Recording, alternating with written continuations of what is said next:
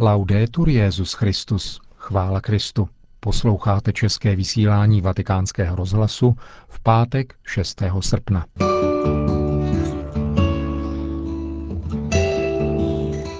Po zprávách naší rozhlasové stanice si budete moci poslechnout homílii otce Richarda Čemuse k 19. neděli liturgického mezidobí. Hezký poslech. Zprávy Vatikánského rozhlasu. Vatikán. Tiskové středisko Svatého stolce včera zveřejnilo cíl a program nejbližší italské pastorační cesty Benedikta XVI. 5. září navštíví svatý otec rodiště svého předchůdce papeže Lva XIII., městečko Carpineto Romano, které leží asi 60 kilometrů na jihovýchod od Říma. Toto datum připadá na neděli a Benedikt XVI. Se tam vypraví vrtulníkem z místa svého letního pobytu v Castel Gandolfo o 8:30 ráno. Po příletu se nejprve pozdraví s obyvateli a představiteli města a v 9:30 dopoledne bude na třídě Monti Lepíny sloužit mši svatou. Hned po jejím skončení se vrátí zpět do Castel Gandolfa, kde pak pronese svou pravidelnou nedělní polední promluvu před modlitbou Anděl Páně. Velká Británie. Organizátoři papežské návštěvy ve Spojeném království vytvořili zvláštní opatření pro účast na veřejných setkáních s Benediktem XVI. Do míst, kde se budou setkání s papežem konat, nebude možné přicházet individuálně, ale jenom po skupinách. Každá skupina bude mít svého vedoucího, který se musí svým jménem a bydlištěm přihlásit organizátorům prostřednictvím internetu. Těmito přísnými bezpečnostními opatřeními se chce předejít jakýmkoliv incidentům během setkání s papežem. Nemálo věřících se ovšem domnívá, že restrikce se mohou nepříznivě odrazit na spontánní atmosféře setkání. Přihlášení k účasti pro vedoucí jednotlivých skupin je také spojeno se zaplacením určitého peněžního obnosu. Do Hyde Parku to činí například 10 liber a na beatifikaci v Birminghamu 25 liber. Koordinátor papežské návštěvy ve Velké Británii Monsignor Summers Gill však v souvislosti s tím zdůrazňuje, že nejde o cenu vstupenky, protože zmíněný příspěvek neplatí individuálně každý účastník. Jinou věcí je, dodává Monsignor Summers Gill, že katolická církev v Anglii a Skotsku se pochopitelně bude podílet na nákladech spojených s papežskou návštěvou, tak jako je to obvyklé v každé zemi, kterou papež navštíví. Japonsko. Japonsko by mělo poctivě pohlédnout do svých dějin a postřehnout v minulosti své vlastní viny. Toto mínění vyjádřil předseda biskupské konference Japonska. Arcibiskup Osaky Leo Jun Ikenaga to řekl v souvislosti s nadcházejícím 65. výročím svržení atomových bomb na Hirošimu a Nagasaki, ke kterým došlo 6. a 15. srpna. Japonský arcibiskup vyzval věřící k modlitbě za pokoj a za oběti těchto tragédií a zmínil přitom také 100. výročí japonské okupace Koreje. Obě tato výročí jsou potřebná k novému pohledu na celé dějiny japonského kolonialismu i z hlediska odpovědnosti katolíků v Japonsku, aby bylo možné porozumět tomu, k čemu došlo a kolik zla bylo napácháno na druhých, řekl arcibiskup Ikenaga. Konec zpráv.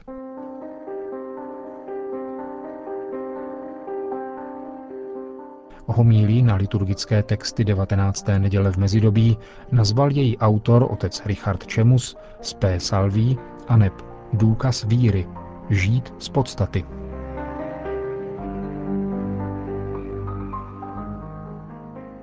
Probírali jsme v Nepomucenu s bohoslovci encykliku Spe salvi Benedikta XVI. Z roku 2007. A tu narazíme v 7. odstavci první části na něco pozoruhodného. Papež kritizuje ekumenický překlad Nového zákona do němčiny. Ne celý, ale první verš 11. kapitoly listu k Židům. Rozebírá ho tak podrobně, že není přehnané říci, že encyklika Spe salvi je na něm postavena. Je totiž definicí víry jako spásonosné naděje, což má Spe salvi, zachránění v naději, za téma. Tu definici uslyšíme v neděli hned na úvod druhého čtení. Bratři, víra je podstata toho, co doufáme, důkaz o věcech, které nevidíme. Vlastně neuslyšíme ji přesně tak, ale trochu jinak, neboť liturgický text nahrazuje slovo důkaz slovem přesvědčení. Od ambonu zazní ona věta tudíž takto. Bratři, víra je podstata toho, co doufáme, je přesvědčení o věcech, které nevidíme.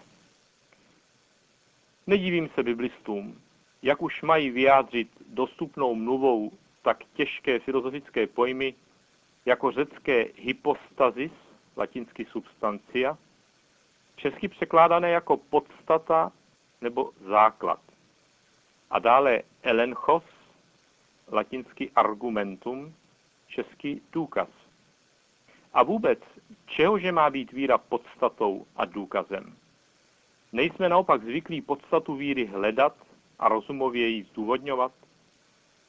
Ve snaze víc vstříc naší mentalitě nejsou překlady písma svatého do moderních jazyků proto vždy doslovné, ale podle smyslu. Tak například česká ekumenická Bible místo doslovného podstata říká spolehnutí se, zatímco důkaz nahrazuje obratem být si jist. V ekumenické verzi listu k Židům tedy čteme, věřit v Boha znamená spolehnout se na to, co doufáme, a být si jist tím, co nevidíme. Autoři překladu jakoby si ale nebyli jisti. Uvádí tedy v poznámce pod čarou doslovněji, že víra je základ poznání toho, v co doufáme, důkaz pro to, co nevidíme. Podobně to vyřešili i němečtí kolegové. Tu se ale papež teolog hlásí ke slovu. Upozorňuje své bývalé kolegy, že přeložit pojem hypostasis, substancia, slovem spolehnout se a elenchos, argumentum, obratem být si jist či přesvědčen, není sice samo o sobě chybné, nicméně míjí smysl listu k Židům. Takový překlad zdůrazňuje víru jako sílu osobního postoje a přesvědčení člověka hledícího vpřed. List k Židům naopak chápe víru jako zdroj síly boží, který je k dispozici tady a teď.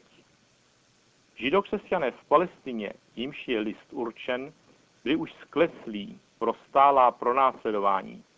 Pisatel listu jim 34. veršem 10. kapitoly připomíná, soucitně jste pomáhali uvězněným a s radostí jste nesli, když jste sami byli oloupeni o své živobytí, neboť jste věděli, že máte jiný zdroj, substanciam, lepší a trvalý. Víra, komentuje svatý otec, skýtá životu nový základ, na kterém člověk může stavět a právě tím je relativizován ten obvyklý základ, to je hmotný příjem. Vzniká tím nová svoboda, totiž vědomí nové podstaty, která se zjevila zejména v mučednictví, kterým se lidé zepřeli převaze ideologie a jejich politických orgánů a svou smrtí obnovili svět.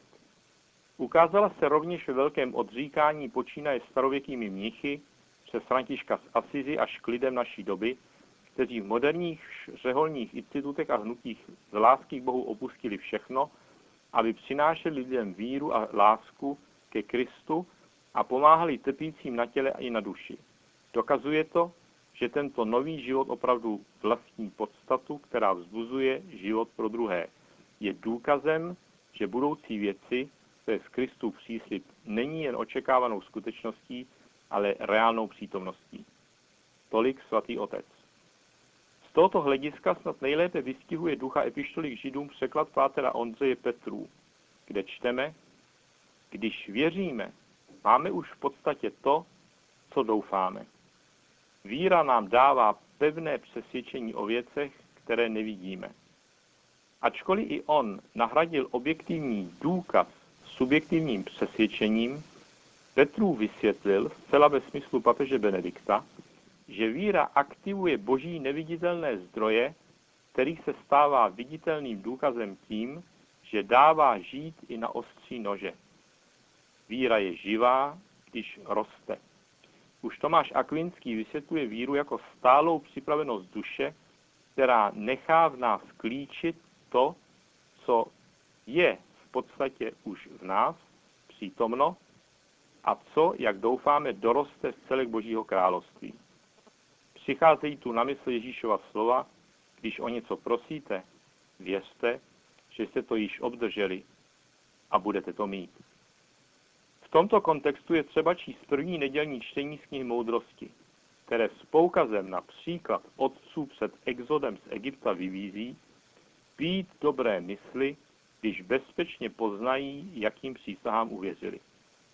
Novozákonní ozvěnu této výzvě dělá sám list k Židům tím, že vyjmenovává Abraháma, Izáka a Jakuba jako velké postavy víry, která nesklamala, a potom sam Lukášovo evangelium, když povzbuzuje slovy Krista, neboj se, malé státce, váš otec rozhodl, že vám dá království.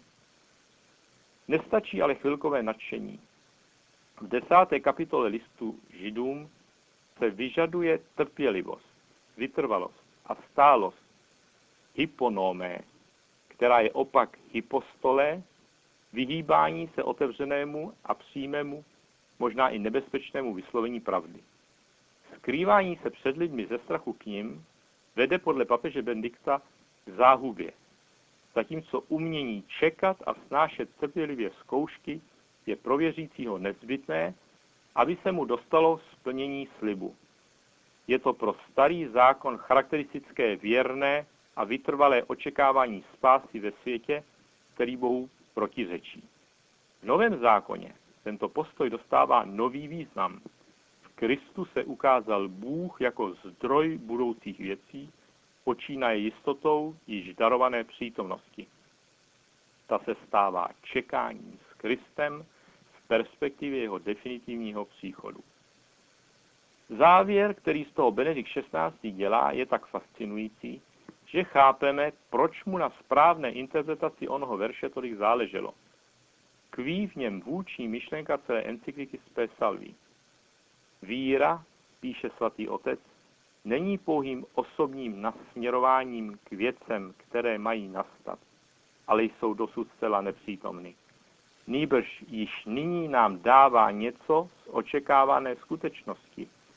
A tato již přítomná skutečnost je pro nás důkazem toho, co ještě nevidíme. Víra, pokračuje papež, vtahuje do přítomnosti budoucnost, která tak už není pouhým ještě ne.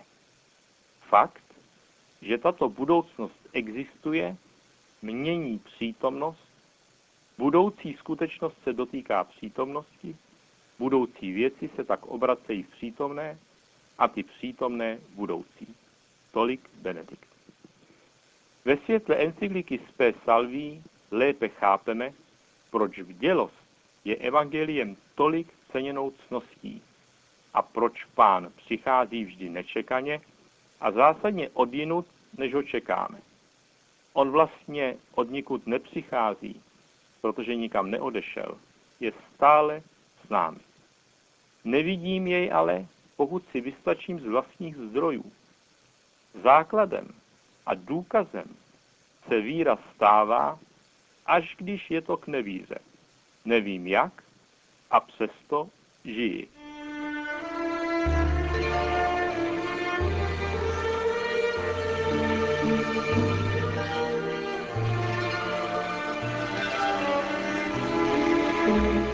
To byla homilie na liturgické texty této neděle, kterou připravil otec Richard Čemus. A tím končíme dnešní české vysílání Vatikánského rozhlasu. Chvála Kristu, laudetur Jesus Christus.